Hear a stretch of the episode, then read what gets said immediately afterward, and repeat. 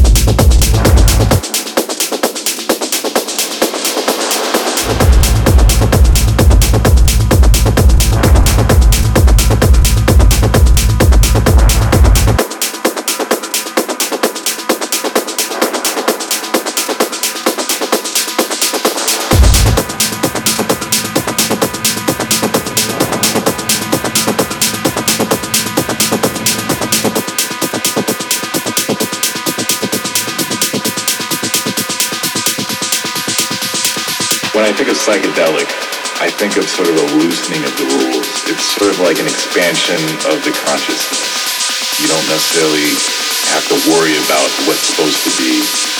It's more about what you feel in the moment.